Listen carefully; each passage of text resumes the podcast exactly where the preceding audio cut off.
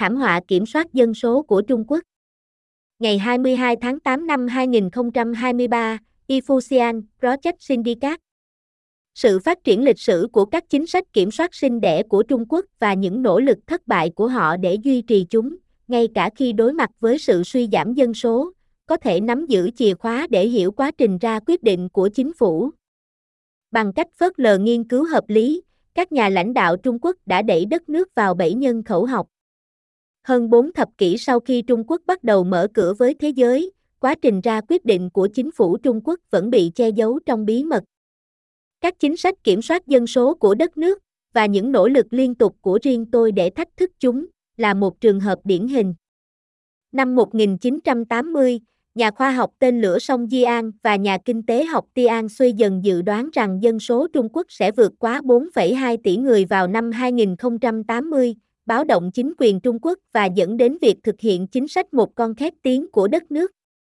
Trên thực tế, ngay cả khi không có bất kỳ hạn chế chính thức nào, dân số Trung Quốc sẽ đạt đỉnh khoảng 1,6 tỷ người và sau đó giảm dần. Lớn lên ở Trung Quốc, cá nhân tôi đã chứng kiến sự tàn bạo của chính sách một con, điều này đã truyền cảm hứng cho tôi khởi xướng một chiến dịch chống lại các biện pháp kiểm soát dân số của đất nước vào năm 2000. Lúc đầu, những nỗ lực của tôi bị hạn chế trong việc đăng bài viết trên các trang web ở nước ngoài. Sau đó, tôi đã áp dụng một cách tiếp cận học thuật hơn, và đến năm 2003, một số bài tiểu luận của tôi thỉnh thoảng được phép xuất hiện trên các diễn đàn Trung Quốc. Vào tháng 10 năm 2004, một tờ báo do nhà nước kiểm soát đã đăng bài viết của tôi kêu gọi chấm dứt kiểm soát dân số, mở đường cho một cuộc thảo luận quốc gia về chính sách một con. Khi chiến dịch của tôi đạt được sức hút, các quan chức cấp cao bắt đầu nghiên cứu của tôi một cách nghiêm túc. Ví dụ, Jin Renkin, Bộ trưởng Tài chính Trung Quốc vào thời điểm đó, đã đích thân xem xét năm báo cáo của tôi. Năm 2007, tôi đã xuất bản một cuốn sách ở Hồng Kông, Big Country with an Empty Net, thách thức các giả định làm cơ sở cho các biện pháp kiểm soát dân số của Trung Quốc và ủng hộ việc chấm dứt ngay lập tức. Cuốn sách đã tạo ra một sự khuấy động giữa các quan chức kế hoạch hóa gia đình và các nhà nhân khẩu học, những người đã cố gắng coi thường và bịt miệng quan điểm dị giáo của tôi, và nó nhanh chóng bị cấm ở Trung Quốc. Nhưng phiên bản trực tuyến đã nhận được hàng chục triệu lượt xem, bất chấp những nỗ lực chính thức để đàn áp nó. Ba năm sau, một bài báo của tôi đã được đưa vào một tuyển tập có tựa đề cuộc tranh luận quan trọng mới về chính sách dân số như một quan điểm đối lập. Với lời tựa của Tống và các bài viết của Tian và hai phó giám đốc Ủy ban Kế hoạch hóa gia đình quốc gia Trung Quốc, cuốn sách đã chỉ trích mạnh mẽ công việc của tôi. Trong 10 năm, tôi bị dán nhãn là kẻ phản bội và bị kiềm chế không đi du lịch đến Trung Quốc. Nhưng vào năm 2010, tôi đã lẻn vào hội nghị dân số hàng năm của Trung Quốc, nơi một trong những người soạn thảo bức thư ngõ năm 1980 kích hoạt chính sách một con đã chỉ trích tôi, bài phát biểu của ông sau đó đã được xuất bản. Khi danh tính của tôi được tiết lộ, tôi được thông báo rằng cảnh sát đang tìm kiếm tôi như một kẻ gây rối bị nghi ngờ, khiến tôi phải chạy trốn khỏi thành phố qua đêm. Trong những năm qua, tôi đã nhận được hàng chục ngàn yêu cầu giúp đỡ từ những phụ nữ phải đối mặt với việc phá thai cưỡng bức, và tôi tự hào rằng những nỗ lực của tôi đã giúp cứu nhiều em bé. Để làm nổi bật thiệt hại về người của chính sách, tôi đã phân phát tài liệu quảng cáo cho hầu hết các thành viên của Quốc hội và các quan chức cấp tỉnh và bộ trưởng khác nhau.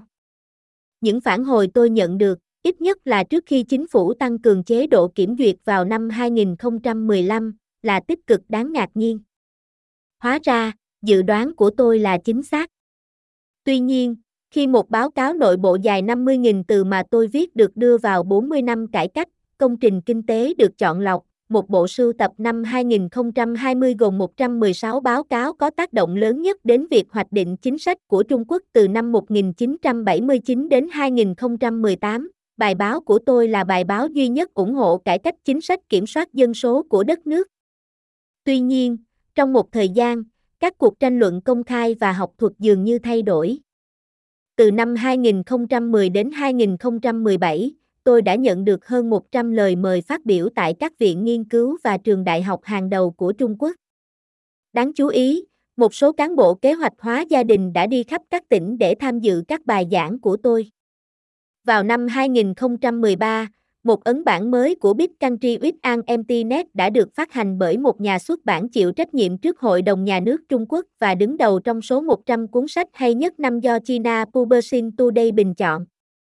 Khi công việc của tôi nhận được sự công nhận lớn hơn, tôi đã được mời tham dự hội nghị diễn đàn Wow cho châu Á 2016, câu trả lời của Trung Quốc cho cuộc họp diễn đàn kinh tế thế giới hàng năm tại Davos, với tư cách là một tham luận viên nổi bật. Trong một bước ngoặt đáng chú ý, cuốn sách bị cấm trước đây của tôi đã trở thành một cuốn sách bán chạy nhất và được các nhà hoạch định chính sách yêu thích. Từng bị gắn mắt kẻ phản bội, tôi đã trở thành một vị khách quý của nhà nước. Nhưng sự khăng khăng của tôi về việc nói ra sự thật đã làm căng thẳng mối quan hệ của tôi với các quan chức Trung Quốc. Vào năm 2016, tôi đã nói với tờ New York Times rằng nền kinh tế Trung Quốc không thể vượt qua nền kinh tế Hoa Kỳ. Điều này khiến các quan chức kế hoạch hóa gia đình tức giận, những người đã vận động thành công chính quyền trung ương đưa tôi vào danh sách đen chính thức của Trung Quốc. Tôi tiếp tục chọc giận chính quyền bằng cách chỉ ra rằng dân số Trung Quốc đã được đánh giá quá cao và trên thực tế, đã bắt đầu giảm vào năm 2018. Thay vì nghe theo lời khuyên của tôi và dỡ bỏ hoàn toàn tất cả các biện pháp kiểm soát dân số, giới lãnh đạo Trung Quốc đã áp dụng một cách tiếp cận thận trọng. Năm 2014, Trung Quốc đã thực hiện chính sách hai con có chọn lọc, cho phép các cặp vợ chồng có hai con nếu một trong hai cha mẹ là con một. Tiếp theo là sự ra đời của chính sách hai con phổ quát vào năm 2016. Cuối cùng, vào năm 2021, Trung Quốc cho phép cha mẹ sinh tối đa ba con. Thật không may, các biện pháp này quá hạn chế và đến quá muộn để tạo ra sự khác biệt đáng kể. Trung Quốc vẫn đang đi sai hướng, một phần vì lo ngại được đưa ra bởi các dự báo nhân khẩu học chính thức cho thấy rằng nếu chính sách một con được duy trì, tỷ lệ sinh sẽ ổn định ở mức 1,8 và dân số sẽ đạt đỉnh 1,5 tỷ vào năm 2033. Những dự báo này cũng ước tính rằng nếu tất cả các cặp vợ chồng được phép sinh hai con, dân số sẽ đạt đỉnh 1,6 tỷ vào năm 2044 và tỷ lệ sinh sẽ tăng lên 4, 4, 4, 5 ca sinh trên một phụ nữ. Bây giờ chúng ta biết rằng tất cả những dự đoán này, giống như những dự đoán được đưa ra vào năm 1980 để biện minh cho chính sách một con, là vô nghĩa. Ngay cả theo số liệu chính thức phóng đại của Trung Quốc, dân số nước này bắt đầu giảm vào năm 2022, với tỷ lệ sinh giảm xuống còn 1,0. Khi suy ngẫm về kinh nghiệm của tôi về việc thách thức các chính sách kiểm soát dân số của Trung Quốc trong một phần tư thế kỷ qua, tôi tìm thấy một chút an ủi trong thực tế là các ước tính của tôi đã được chứng minh. Mặt khác, tôi vô cùng đau buồn khi Trung Quốc đã liên tục coi thường nghiên cứu hợp lý, dẫn đất nước vào một cái bẫy nhân khẩu học ác mộng và một thảm họa nhân đạo lờ mờ có thể có ý nghĩa sâu sắc đối với nền kinh tế toàn cầu. China's population control disaster. August 22, 2023, Guy Fuxian, Project Syndicate.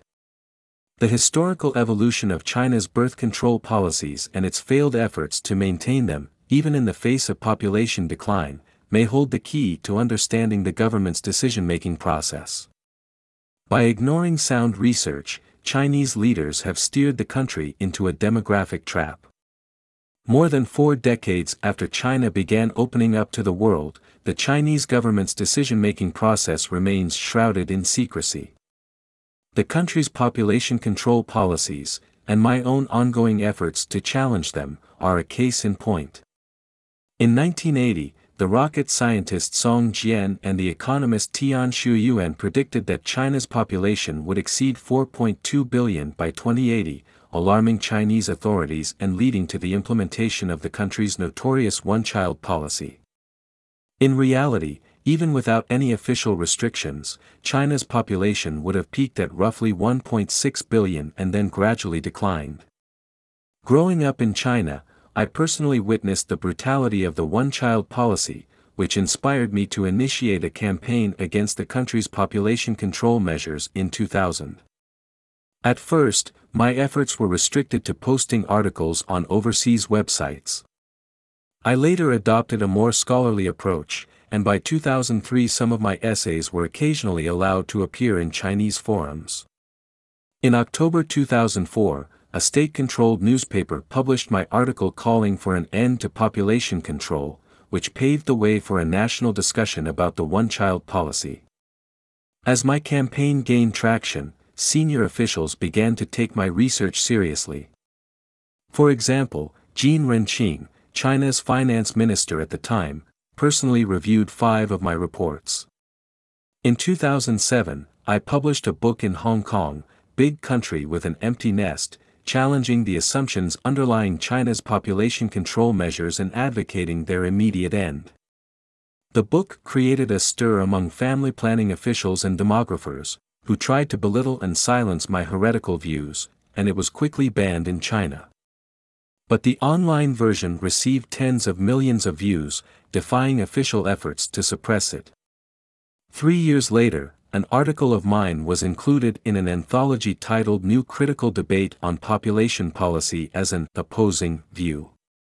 With a foreword by Song and articles by Tian and two deputy directors of China's National Family Planning Commission, the book strongly criticized my work. For 10 years, I was labeled a traitor and refrained from traveling to China. But in 2010, I managed to sneak into China's annual population conference, where one of the drafters of the 1980 open letter that triggered the one-child policy criticized me, his speech was later published. Once my identity was revealed, I was told that the police were searching for me as a suspected troublemaker, prompting me to flee the city overnight. Over the years, I must have received tens of thousands of requests for help from women facing forced abortions, and I am proud that my efforts have helped to save many babies. To highlight the policy's human toll, I distributed brochures to almost every member of the national parliament and various provincial and ministerial officials. The responses I received, at least before the government intensified its censorship regime in 2015, were surprisingly positive. As it turned out, my predictions were accurate. Nevertheless, when a 50,000 word internal report I wrote was included in 40 Years of Reform, Selected Economic Works, a 2020 collection of 116 reports that had the greatest impact on Chinese policymaking between 1979 and 2018, my paper was the only one advocating reform of the country's population control policy. For a while, however, the public and academic debates seemed to shift. Between 2010 and 2017, I received more than 100 invitations to speak at China's top think tanks and universities. Remarkably, some family planning officials traveled across provinces to attend my lectures. In 2013, a new edition of Big Country with an Empty Nest was released by a publisher answerable to the Chinese State Council and ranked first among the year's 100 best books selected by China Publishing Today. As my work received greater recognition, I was invited to the 2016 BOA Forum for Asia Conference, China's answer to the annual World Economic Forum meeting in Davos, as a featured panelist. In a remarkable turnaround, my previously banned book had become a bestseller and a favorite among policymakers. Once labeled a traitor, I had become a distinguished guest of the state. But my insistence on speaking the truth strained my relations with Chinese officials. In 2016, I told the New York Times that China's economy could not surpass that of the United States. This infuriated family planning officials, who successfully lobbied the central government to put me on China's official blacklist. I further angered the authorities by pointing out that China's population had been vastly overestimated and, in fact, had started declining in 2018. Rather than heed my advice and completely lift all population control measures, China's leadership adopted a cautious approach. In 2014, China implemented a selective two-child policy, allowing couples to have two children if one of the parents was an only child. This was followed by the introduction of a universal two-child policy in 2016. Finally, in 2021, China allowed parents to have up to three children. Unfortunately, these measures were too limited and came too late to make a significant difference. China is still on the wrong track, partly because of fears raised by official demographic projections that suggested that if the one-child policy were to remain in place, the fertility rate would stabilize at 1.8, and the population would peak at 1.5 billion in 2033. These projections also estimated that if all couples were allowed to have two children, the population would peak at 1.6 billion by 2044, and the fertility rate would increase to 4.4 to 4.5 births per woman. We now know that all these predictions, much like the ones made in 1980 to justify the one-child policy, are nonsense. Even according to China's exaggerated official figures, the country's population began to decline in 2022, with the fertility rate falling to 1.0.